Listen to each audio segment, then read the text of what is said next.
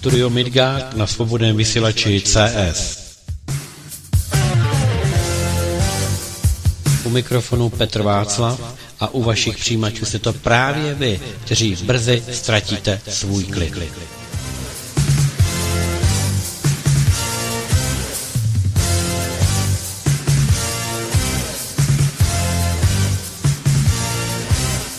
Budeme se bavit o všem, co na mainstreamu neuslyšíte. Odhalíme roušku tajemna, koukneme se pod pokličky mocných a dozvíme se všechno, co je potřeba vědět, aby člověk přestal být v klidu. Je jen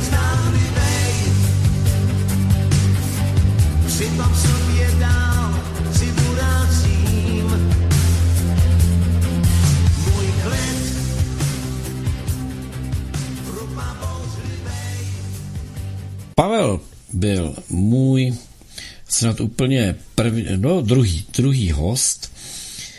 Eh, první z těch, se kterými jsem neplánoval prvoplánovitě, že budu vysílat, to znamená, že prvním takovým e, mým hostem logicky byla Iša, ale Pavel byl můj první host eh, z lidí, se kterými jsem spolupracoval, rozuměli jsme si a chtěli jsme spolu rozvíjet určitá témata. Takže Uh, Pavle, já tě vítám, protože ty nemůžeš být osobně přítomen tady s námi v táboře a byla by to škoda, kdyby tě posluchači, kteří přijeli oslavit těch deset let svobodného vysílače, tak kdyby tě neslyšeli, protože ty jsi se vlastně zapsal dvakrát, jednou jako host a jednou jako studio. Já všechny zdravím, doufám, že u vás hezké počasí a dobrá nálada. A nevím, jestli je odpoledne nebo je večer, ale doufám, že si to užijete s Petrem a se všema ostatníma kolegama. Já už jsem trošku mimo. Pořád na vás vzpomínám na všecky, jak na studia, tak na posluchače a moc děkuju Petrovi, že mi pozval a že takhle můžeme společně chvíli zaspomínat.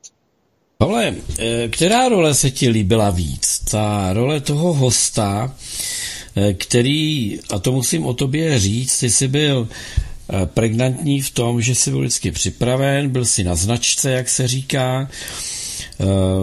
Vlastně nepamatuju, že by si řekl, mě bolí v krku nebo není mi dobře, tak to odpískáme, dej tam reprízu.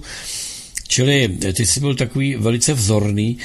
Eh, kdy ti bylo líp? Jako studio, který vysílalo, anebo host, který v podstatě přišel do toho pořadu, přišel, odešel, jak se říká?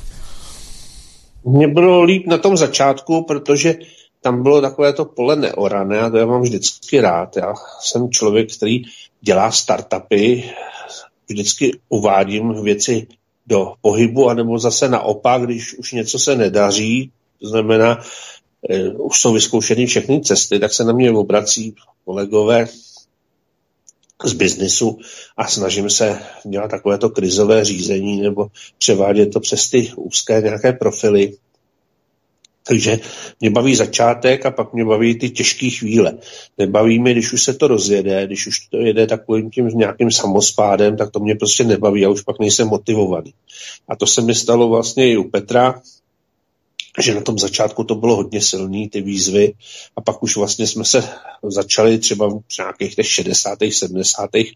dílech, což jako klobouk dolů, teď když se na sebe koukám zpětně, že jsem to vůbec jako ustál s tou mojí povahou a s tím mým zaměřením, tak tam už mi připadalo, že už tak nějak to spíš jako šlapem dokola a jenom když se dělo něco zvenčího, a bylo to takové jako podnětné, tak zase, zase mě to naplnilo nějakou chutí si o tom popovídat, ale právě spíš jsem musel sobě hledat takovou tu ká- vnitřní sebekázeň a to mě už potom i vysilovalo a ono to bylo cítit i od těch posluchačů, že na začátku ty posluchači i třeba měli jako jiné názory, ale bylo to takové, jako že bylo na čem se dohadovat nebo na čem stavět.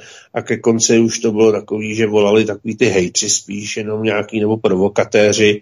A Petr na to má svatou trpělivost, prostě to je schopen zvládat s těma lidma a hrát si s nima a já jsem nechodil ani do jeslí, ani do školek a já v sobě tuhle hravost prostě bohužel nemám. Takže pak už mi to naplňovalo ne ani hořkostí, to mě bylo nějak jedno, jo, protože těch 80 dílů nebo 100 skoro, tak ty o něčem vypovídali, ale takovou tu zbytečnost spíš, jako, jo, že už mi připadalo, že doopravdy ať radši jde někdo, kdo má čerstvou krev v tomhle tom a ať těm těm hejtrům nebo těmhle těm, těmhle těm prostě škodičům, tak ať eh, Petrovi v tom sekunduje. Jo. A já si myslím, že je to přirozený a že to takhle život přináší a odnáší a že je dobře, že jsem v sobě tohle našel a včas, že jsem se uklidil vlastně a nechal jsem šanci dalším, kteří určitě přinesli spoustu nového a podnětného a kteří viděli, že Petr prostě že je bojovník na dlouhé tratě, takže ho podpořili, aby on mohl nést dál tu zástavu nebo, nebo tu ideu, se kterou jsme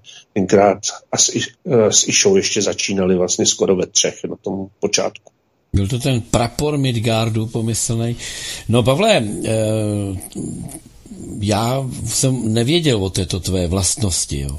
Vlastně ty jsi mi prozradil až úplně následně, že ti ty začátky baví víc a, a že vlastně potom už jsi byl z toho unavený.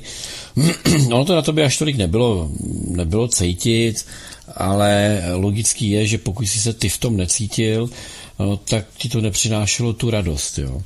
Takže svoje si uh, opravdu, musím říct, jako skutečně odpracoval. Takže potom byly takový různý, hm, jak bych to řekl, Eh, různí lidé se zajímali různým způsobem, proč si tak rychle skončil a jako snažili se z toho vyvolat jakousi kauzu nebo, nebo e, něco, nad čím by ostatní měli hodně přemýšlet a to.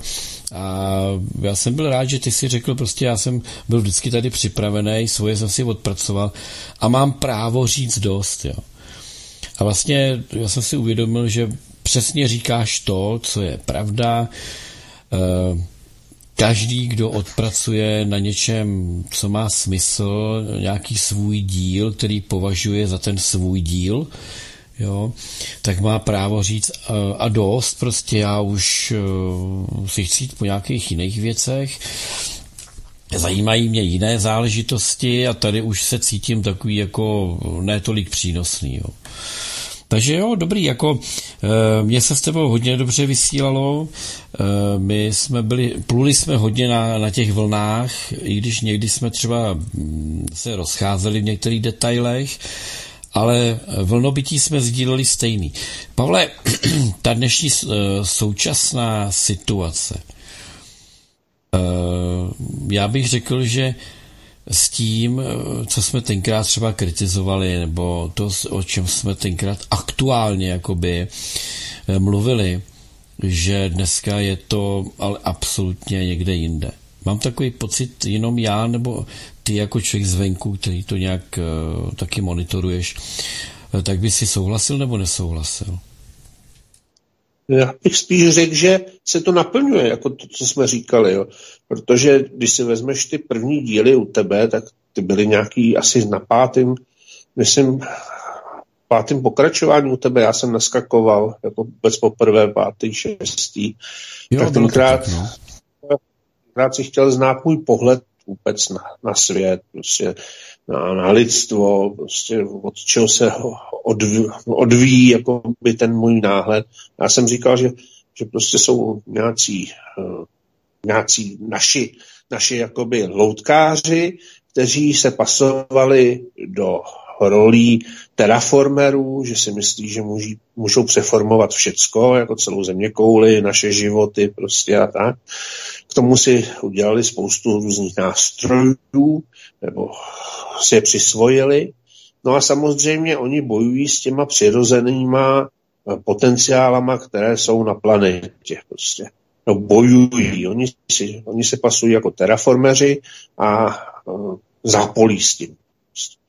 a vysvětlovali jsme si prostě bohatou Afriku, eh, spotřebovanou Čínu, ale Čínu, která vždycky, vždycky prostě dávala eh, ten technologický nějaký náskok nebo progres prostě a eh, ty místa na země kouli, že, že se vždycky posouvaly různí Aztekové a Jižní Afrika se tam nacházejí různé ty Zimbabwe a i takové nečekané prostě místa i třeba v Tichém oceánu, Mikronézii a tak. Ale Čína, ta je prostě stálice. Ta je stálice vždycky, že ta technologie jenom na chviličku tam třeba malko, malinko ulpěla e, jako níž, ale pak zase se to spružilo a zase to pokračovalo nahoru a mezi tím prostě probíhá nějaká intenzita e, pohybů právě těch surovin a zlata a dalších nějakých hodnot, No a to vytvořilo ty další říše, Perzi, Blízký východ, takové to, tu, tu Levantu tam, uh, Izrael, Palestínu a v těch ších, to znamená vždycky ty uh, Istanbuly, Zařihrady a uh, Ustínilů a potom právě ta Palestína vzpomínaná a dneska teda Izrael, potom Jemen a Perzie, Indie, tak tam přesto vždycky to proudilo. A v těchto těch místech, v těch úzkých hrdlech, tak tam vznikaly ty náboženství, ty náboženství vznikaly právě pro potřebu těch terraformerů, těch mezopotámců a uh, těch starých uh, egyptianů. A z toho vždycky další a další se oddělovaly ty další jakoby ty generace nebo ty subtypy toho ovládání no, skoro celé země koule nebo tehdejšího světa. Takže takhle jsme si o tom povídali a ještě jsme samozřejmě vypíchli ten jeden fenomén, který byl na severu Euroázie a o kterém právě moc se neví. Říkali jsme si, proč vlastně třeba na konci 19. století, tak vznikla skvělá železnice, která byla postavená za několika málo let. Doopravdy tenkrát na tu dobu, že zase eh, neměli jsme tak, tak silné stroje nebo tak, tak, takové vybavení, ale uh, protlo to vlastně celou Euro Ázii až k uh, Tichému oceánu za jednotky let, málo jednotek, nižší jednotky let. No a potom vlastně nic, potom vlastně přišlo celé 20. století a Rusové nebo Sovětský svaz, tak ne, že nebyl schopen, ale na to, že lítal do, zem, do vesmíru, na to, že stavěl gigantické přehrady, na to, že dělal další bombastické stavby, tak tam pořád nepropojoval třeba dálniční síť, jo, dálniční síť mezi Vladivostokem a mezi Moskvou, tak byla nějak do, dostavěná, nebo dneska už jsou tam perfektní silnice, někdy před 15 lety, nebo před 10 lety. Jo, to byla taková velká sláva, že ty různí výrobci těch nejlepších značek, tak přiletěli do Vladivostoku, tam dali nejnovější auta a přijeli s nima do Moskvy. A přitom v té době už se přejížděl skoro 100 let Nullarbor v Austrálii, který je úplně smrtelný. Přejížděla se Jižní Amerika na mnoha různých rovnoběžkách na Jižní, Severní Amerika. Ale to Rusko nebo ten sovětský svaz pořád byl neprostupný. A říkali jsme si ty důvody, jako že určitě ty přírodní důvody a další důvody, takže ty jsou zástupné nebo jsou vylhané, nebo prostě se s nimi jenom manipuluje, ale ta skutečnost je prostě někde jinde. Je to možná proto, aby tam právě buď nic nevzniklo, nebo to nebylo vytěžené a zůstalo to zachované prostě pro další generace a možná i pro další světy, jako, které přijdou, nebo civilizace, anebo, anebo všechno dohromady. Je to z toho důvodu, že tam předtím existovalo něco, co, o čem se nesmí mluvit, prostě, které mělo nějaké svoje vnitřní síly, bylo schopné dlouho odolávat těm zničujícím různým trendům těch terraformerů, a o tom jsme si taky docela dlouho povídali, jo, prostě s tebou a myslím si, že to bylo, že to bylo hodně zajímavé a to dneska, co se děje, tak podle mě je to jenom pokračování. Jenom je to pokračování prostě toho eh, dnešního Ruska nebo Ruské federace, která je stisknutá světem a aby vydala ze sebe to poslední nějaké bohatství, které na té země kouli ještě je, a to ne, nemyslím jenom energii, ale myslím třeba i vodu nebo lesy, prostě, nebo i nějaké lidské síly, prostě tu neposkvrněnou přírodu. A Rusové, nebo ty národy toho Ruska, tak svým způsobem se zase brání, prostě nechtějí už být pod cizincem a nechtějí pro ně nějak těžit víc, než by sami chtěli, protože vždycky je to o tom, že vlastně celý svět musí něco vyrábět, musí něco konstruovat, než to Rusové, že stačí, když nakope nebo natěží prostě a pošle to těm, kteří o to mají zájem. Dneska nejbohatší vůbec region na světě, tak je ta republika Sacha, dřív to bylo Jakutsko, se tomu říkalo, a tam jsou obrovské zásoby diamantů prostě a dalších nějakých hodně vzácných kovů a nerostů a všeho možného. A je to vůbec nejbohatší region na světě. Ono o Rusku nebo o Ruské federaci se třeba skoro neví, nebo lidi si to nepřipouští, že tam má takové obrovské rozdíly uvnitř, že tam jsou místa, které jsou daleko bohatší, než je Norsko nebo Katar. Prostě to jsou právě ty uh, buď nerost, nerosty a nějakým přírodním bohatstvím nadané jakoby regiony, nebo pak jsou to místa, které taky jako ta, ten eurocentrismus tak není schopen pochopit. To znamená třeba Tatarstán, který je hodně muslimský, tam se vyrábějí ty nejvyšší technologie, zase ty kamazy různé a tak a vojenská technika, ta nejvyspělejší, tak je třeba z Tatarstánu. A tyhle ty místa, ty jsou hodně vyspělá, ty, ty jsou třeba vyspělejší i než Norsko nebo právě ten Katar a další, o kterých si myslíme, že jsou pupkem světa nějakým hospodářským nebo bohatstvím. A pak jsou tam místa, která jsou zase strašně chudá, to je, je třeba to místo různého severního Kavkazu, eh, Čečensko, prostě Ingušsko a tak, jsou přírodně nebo tím produktem, jak dneska měříme, třeba to HDP a tak, jsou velice slabá, jsou třeba eh, na úrovni prostě nějakých těch nejchudších míst na světě, těch rozvojových. A tohle všechno drží pohromadě. Prostě ty Rusové právě dokážou držet pohromadě nejenom tím, že se jakoby podílejí na nějakém tom společném využívání těch surovin a toho příjmu z nich, ale i tím, že i jako duchovně nebo strategicky, že tvoří jakoby pevný celek a proto ta odolnost vůči tomu vnějšímu světu je docela silná, že oni nezaprodají se za nějaké peníze, že neměří jenom penězma, neměří jenom prostě tím materiem nebo tou materií, ale měří prostě i nějakým tím duchovným nebo lidem nebo mírem. Prostě oni mají více stupňovou jakoby hodnotu věcí. My jsme si to tenkrát takhle uváděli hned na tom začátku, no a pak, když už to bylo jasné právě, když už skoro ani ty naši posluchači do toho pak už nějak nevstupovali, nebyli tím překvapení, jak jsme nastavení v těch pořadech s Petrem, tak pak už jsme probírali takové ty běžnější věci a právě pak už mě to tolik možná nebavilo, protože už to nebylo jakoby, nebylo to na tu dřeň, jo. už to bylo takové povrchnější trošku a jenom jsme reagovali na tom, co kdo řekl a kde, kde byl nebo co udělal. Takže, takže tohle je takové to srovnání, co bylo. Co je dneska, si myslím, že je to jenom pokračování, že jenom, jenom to pořád probíhá stejně, jako to probíhalo před několika staletími nebo tisíci let, prostě jenom prostě pořád stejné, že je to centrum veškeré, veškerého toho co ta planeta v sobě má, takže prostě o tam tuť, je to prostě někde ta Sibiř, jsou to místa, kde z nějakých různých důvodů byl ten tungovský meteorit, nebo co se tam vůbec stalo, jo, prostě.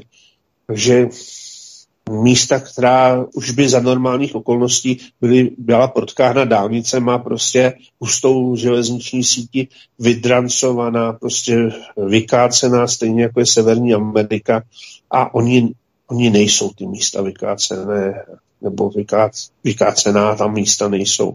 Nejsou vydrancovaná až na kost, naopak jsou tam největší zásobárny třeba pitné vody na světě, Bajkalu a v těch řekách Sibiře a je tam ten permafrost, který i když taje, tak zase odkrývá další a další prostě bohatství.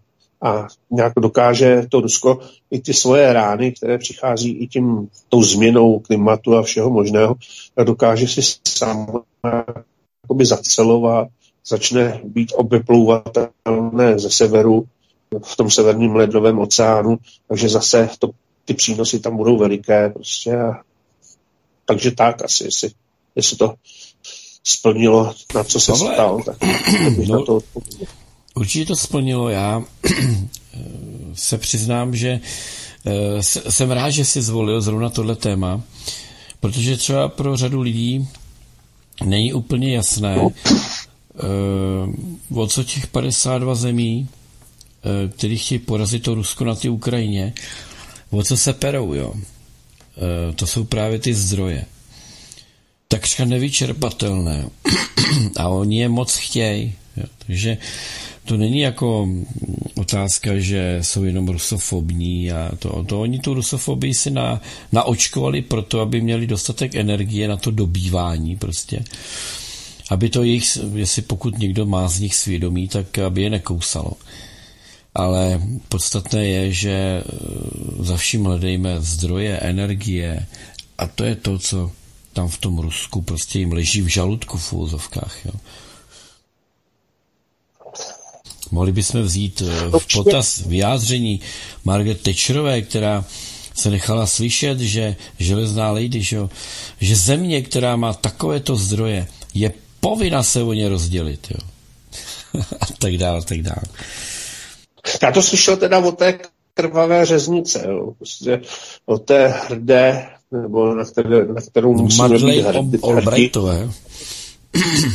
Na to, co si vzpomněl, na to, co si vzpomněla, že je židovka, která pocházela z Prahy, nechala se uchýlit v Srbsku a pak je za to po 40 letech nechala humanitárně vybombardovat ty Srby za to, že jí tam poskytli útočiště 40 let předtím té její rodině za druhé světové války, tak ta, ta hrdá židovská pražečka nebo češka, tak prostě já to slyšel spíš od ní, když ona se stala ministrní zahraničních věcí Spojených států. Tak prostě spíš si myslím ona, že to říkala. Možná to řekla už předtím i ta, i ta kuchyňská odbornice Tečerová, ale já si spíš myslím, že je to od té Albrightové. Akorát že v té době, když Tečerová začala uh, začala tečerovat a začala premiérovat, tak tenkrát ten internet ještě nejel, tak možná to někde řekla a tato jednou zopakovala, tak krvavá balkánská řeznice potom.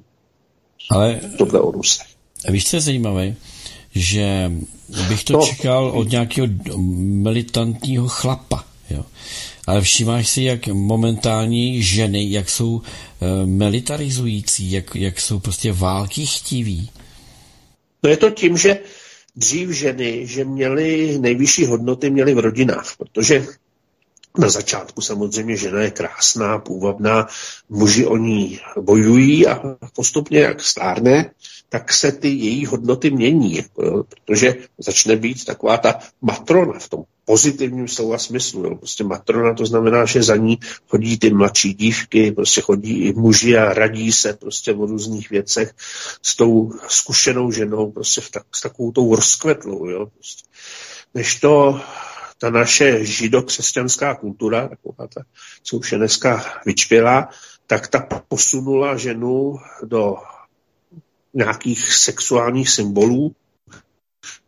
A samozřejmě ženy, když odkvěří, tak už nemají jako dřív okolo sebe ty velké rodiny, přes které právě pořád prozařují tou moudrostí a to. A stávají se z nich takové ty kamarádky nad dvouma deckama nebo nad kávičkou, které už jenom si počítají vrázky a jsou z toho, než, jsou z toho špatné. Takže oni se pak zdobí takovou tou různou bižuterií, nebo nejradši by se, eh, nejradši by se zdobili i těma drahokama, drahokamama nebo eh, těma nerostama právě, které se těží eh, v takových těch hodně, hodně problematických místech světa, to znamená třeba Jižní Afrika, nebo právě to Rusko, na které se stále útočí.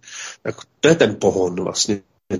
To je ten pohon, že místo toho zachování života, zachování rodů, zachování tak vlastně eh, ženy se staly jenom dokud mají tu svoji hodnotu ještě okrášlenou tím mládím a tou přitažlivostí pro muže, tak OK, tak tam jsou spokojené právě a snaží se být političkama, snaží se jako naše třeba Pekarová Adamová, nebo ta, to jsou takové ty zářné příklady, nebo dneska ta ministrině obrany a když už stárnou, tak postupně blbnou, což je vidět třeba na té režisérce teďko, která řekla, že ona by měla rozhodovat o tom, kdo může e, vůbec volit a kdo nemůže volit. Jo. Prostě tak to už jsou tyhle šílenosti, právě jak odkvětají tak šílí. Jako, jo. Prostě fakt, jak měli ty rodiny okolo sebe, tak byly, byly vysoce vynášené a vůbec se jim nepočítali žádný vrázky nebo nepočítali se jim šediny, ale právě se prokazovali tou moudrostí. A dneska, když odkvětají,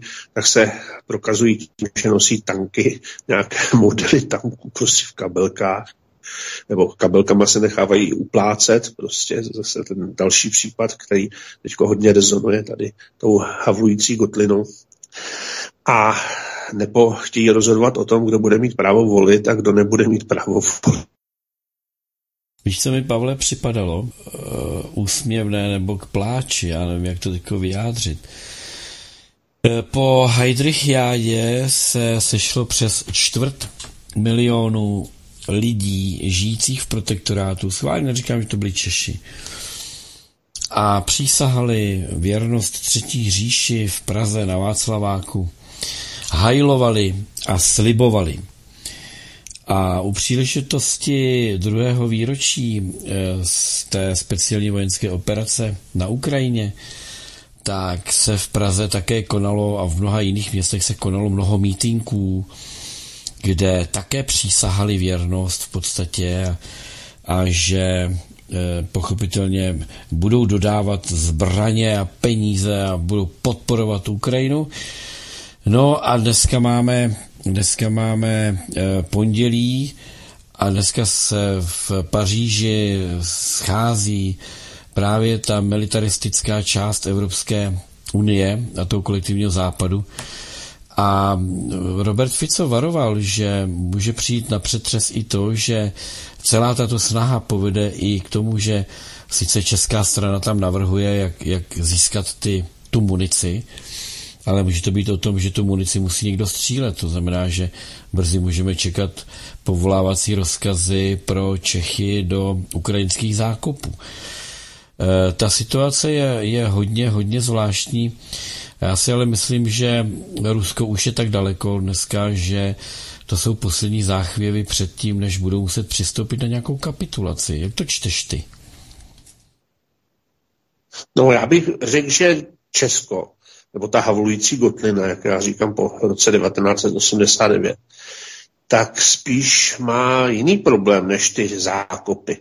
Že O Češích je známo, že oni nepřipustí, aby řekli to, co si myslí. To znamená, že vzít Čechy, dáte do munduru, odvést je prostě na Ukrajinu a tam je poslat proti uh, ruským bratrům, tak je vel, to je takový risky biznis, protože v tu chvíli Čech přeběhne prostě stejně jako přebíhal za první světové války prostě a za druhé světové války sabotoval a tak takže přeběhne. Takže spíš si myslím, že Čechům je nějak předurčeno, aby tady byli v těch robotárnách a v těch montovnách, aby místo Škodovek nebo místo těch různých dalších aut, těch takových těch co se tady montují, nebo co se tady spácávají dohromady, tak aby montoval právě ty šrapnely a ty zbraně nějaké, a tam je jedno nebezpečí, že prostě Rusové, pokud se naštvou, tak sem pošlou pár křídlatých raket nebo, nebo pár střel, anebo i z vesmíru a jsou schopní si to vyřídit s těma montovnama, s těma biorobotárnama na volující kotlině. Takže Češi by to riziko nesli uvnitř, což je hodně blbý.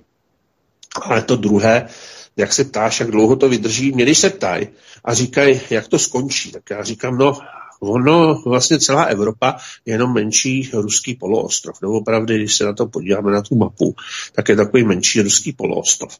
A Rus pokud má dostatek lidí a odhodlaných lidí, jak jsem říkal před těma 10-15 minutama, Rus neměří jenom eh, na počtu aut, počtu praček nebo televizí, prostě tam ty hodnoty jsou rozvrstvený jak do toho duchovna, tak do takového nějakého toho všelictví, takové, takové té lidské pohody, prostě to, že nemusíš počítat každou minutu, každou vteřinu, prostě každý pitlik igelitovej, který tě potom zadusí, tak prostě on si hájí jiné hodnoty. Takže dokud tohle Rus bude schopen zabezpečit, aby ta homogenita eh, toho obyvatelstva tam držela při sobě, tak bude chráněný. Ale v tu chvíli, když by měl pocit růst, že odchází právě veškerý ten jeho hodnotový svět, tak si myslím, že tam dojde nějakému takovému jako jednotícímu přesvědčení, že radši ten svět ať už neexistuje. A toho se strašně bojím prostě, protože uh, oni jsou fatalisti, Rusové velkou měrou a pak už teda, když jim tam někdo šáhne na tu prapodstatu té existence, tak jsou schopni nějaké ty knoflíky namačkat, ty hodně, hodně, hodně ty definitivní prostě pro celý svět, možná pro celé to lidstvo. Ale nějaká ta zlatá střední cesta, aby tam došlo k nějakému uklidnění. Já si myslím, že to spíš bude muset být cestou, že ty Ukrajinci že už nebudou schopni snášet to, aby dodávali ten kanonen futr proti Rusům. A my to tady máme díky těm médiím, které tady vymývají ty hlavy, tak my to máme hodně e, zdeformované, protože ten ruský svět, ten nekončí prostě na těch hranicích nebo na tom dotyku teďko té války, která tam je. Ale prostě ten ruský svět ovlivňuje i nás tady a neovlivňuje jenom Čechy, on ovlivňuje i třeba Italii, on ovlivňuje i Francouze, on ovlivňuje Španěli, on ovlivňuje Němce, prostě i nejenom ty východní, prostě je to cítit, jako jak ta civilizace. Rusko není jenom jakoby jedna země, ale to je celá civilizace, stejně jako Číňani jsou celá civilizace, Peršani jsou celá, celá civilizace, nebo ten euroatlantický žido-křesťanský svět je taky taková svoje civilizace. A tady vlastně my jsme takový promíchaný. Takže si myslím, že jedinou cestou je to, že už ty Ukrajinci tuhle tíhu jako toho sebeobětování nebo donucení k tomu sebeobětování, že už nebudou ochotni, ochotni snášet a že už tam dojde k těm přeběhům, ke kterým by došlo, i kdyby Češi tam byli nahnaný a že sami si tam ty Rusy pustí, protože jak víte, tak já mám i krev z Balkánu a tam je strašně zajímavý jeden případ, možná jestli jsme o tom nemluvili minule, když jsme si povídali. Tam třeba ten Burgas, Burgas asi znáte, to je takové centrum v Jižním Bulharsku moře, tak ten tam má rafinéry ještě z doby zlého bolševíka a ta je uspůsobená právě na, na tu těžkou ropu ruskou, jako sovětskou původně. A přestože je dobře přístupná různýma těma tankerama námořníma, tak nikdy se to nějak neposouvalo k tomu, aby začala zpracovávat tu lehčí arabskou ropu nebo, nebo tu ropu prostě odinut, než, než je z toho Ruska. No a k čemu teďko došlo? Došlo k tomu, že přestože tvrdíme, jak ty sankce ničí Rusko a jak ty sankce prostě o všem rozhodnou a jak ty Rusy zatlačí prostě do nějakého kouta, tak naopak Bulharsko a tahle rafinérie tak dostala výjimku, že 80% její kapacity tak může být využito právě pro tu ruskou ropu. Takže tam připlouvají dál prostě tankery s ruskou ropou, ta se tam rafinuje, na růz, nejenom třeba na nejenom na benzín nebo na nějaké takovéhle ty posunovací věci, ale i na nějaké ty plyny a další věci, co používá, co používá ten petrochemický průmysl jako potom ty, ty produkty. A ty se prodávají paradoxně na Ukrajinu. Takže neuvěřitelná věc, že vlastně to tam přijíždí a zase odjíždí. Přijíždí to z Ruska, odchází to na Ukrajinu. Jako. A to je jedna věc a samozřejmě musí se to nějak, musí se to nějak lírovat, takže určitě za to jdou nějaké platby a tam člověk potkává hodně bohaté Rusy, ale hodně bohaté Ukrajince, kteří se na tom podílí a kteří z toho mají prospěch, že to tam takhle opečovávají těma svýma kontaktama a celý je to prostě pokryté tou výjimkou prostě z Evropské unie.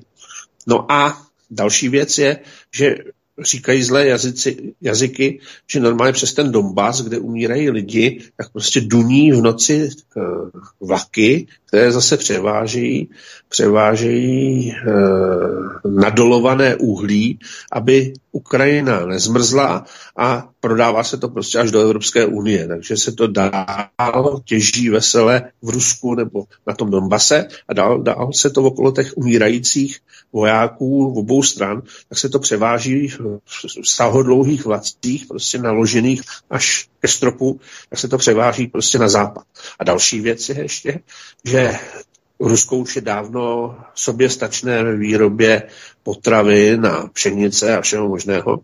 To znamená, na jednu stranu umírají lidi, jako to je hodně smutné, a na druhou stranu prostě tenhle biznis jede, to znamená, že ta ruská síla, ta síla té ruské produkce a té výjimečnosti, tak láme i tyhle ty věci, o které by člověk řekl, tak zašpérujeme Rusko, zabetonujeme ho, oni eh, prohlídnou a řeknou takhle, že žít nemůžou a budou prosit na kolenou, ať prostě Západ ať je jako zachrání tím, že od nich bude obchodovat. Jako. Jenže Západ obchoduje veselé dál. Jenom, jenom tady ty média, ty lživá prostě ty pokroucena, tak nám to nedávají tak, jak to je, ale stačí tuška papír, prostě nepotřebuje člověk ani pořádně kalkulačku na to a podívá se, kolik je kde produkce a kolik by teda odkud mělo pocházet a ono to nesedí. Jo. To je to hmm. samé jako už eh, eh, Český statistický úřad tak už dokazuje, že prostě je neuvěřitelný vzestup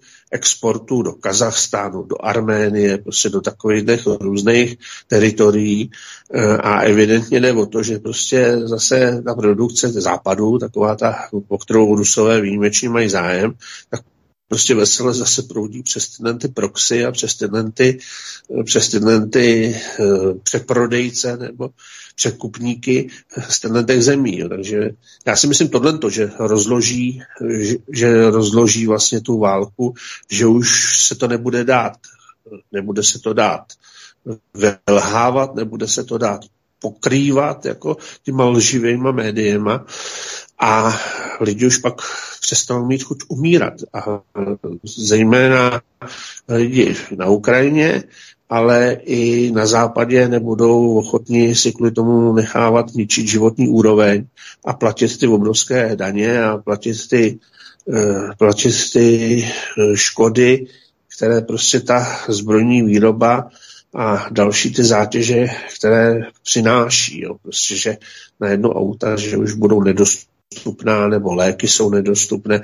A ještě další věc, jak si říkal o tom Václaváku, to, to si řekl moc dobře, ale pak jsou tady ještě ty prapory. Jo. To znamená, že když se hajlovalo tenkrát za té druhé světové války v tom protektorátu na Václaváku, tak eh, tam vysely ty Hakenkrajnce a dneska ta havlující Gutlina tak je zase těma banderovskýma hadrama prostě ověšená, což jsme jediná země, já jsem docela hodně cestoval teď za posledních pár let, tak jsme jediná země, která je takhle tím ověšená. Prostě žádná jiná země, Slovensko, Maďarsko, prostě Polsko, žádná země prostě takhle ověšená těma banderovskýma hadrama prostě není. A je to potupné, ale jsme to jenom my a hlavně teda jako ta Praha je tím ověšená. Místo hákankrajinců, místo praporama s hákankrajincama, tak tam vysí prostě banderovské hadry. Jako. Pavle, eh, čas je neúprosný. Já jsem neskonale rád, že jsem tě dostal takhle aspoň eh, na ucho, že pro naše eh, věrné posluchače, kteří si tě pamatují, ještě z doby, to jsme vysílali v prvních letech, vysílání Midgardu si chodíval pravidelně a teďko víceméně občas, když je nějaký důvod a nebo když máme výročí, takže se takhle můžeme slyšet. Já ti děkuji za tvůj čas, jsem rád, že jsme spolu pohovořili a přeju ti pevné zdraví a hlavně hodně dobrých výsledků v tom, co děláš. Takže já moc krát děkuji za pozvání, moc si toho vážím, že jsi si na mě zasloužil, tak jsem rád, že jsem mohl tenkrát se časně, že jsem poznal studia, poznal jsem, poznal jsem kolegy, poznal jsem posluchače a vždycky rád budu hostem, když k tomu ty budeš vidět nějaký konkrétní důvod, tak rád pomůžu, rád se zúčastním, dám se k dispozici. Můj host Pavel, chcete-li Pavel Slovan, jeden z mých úplně prvních hostí tady na Midgardu. Pavel, mě se krásně, ahoj. Ahoj všem.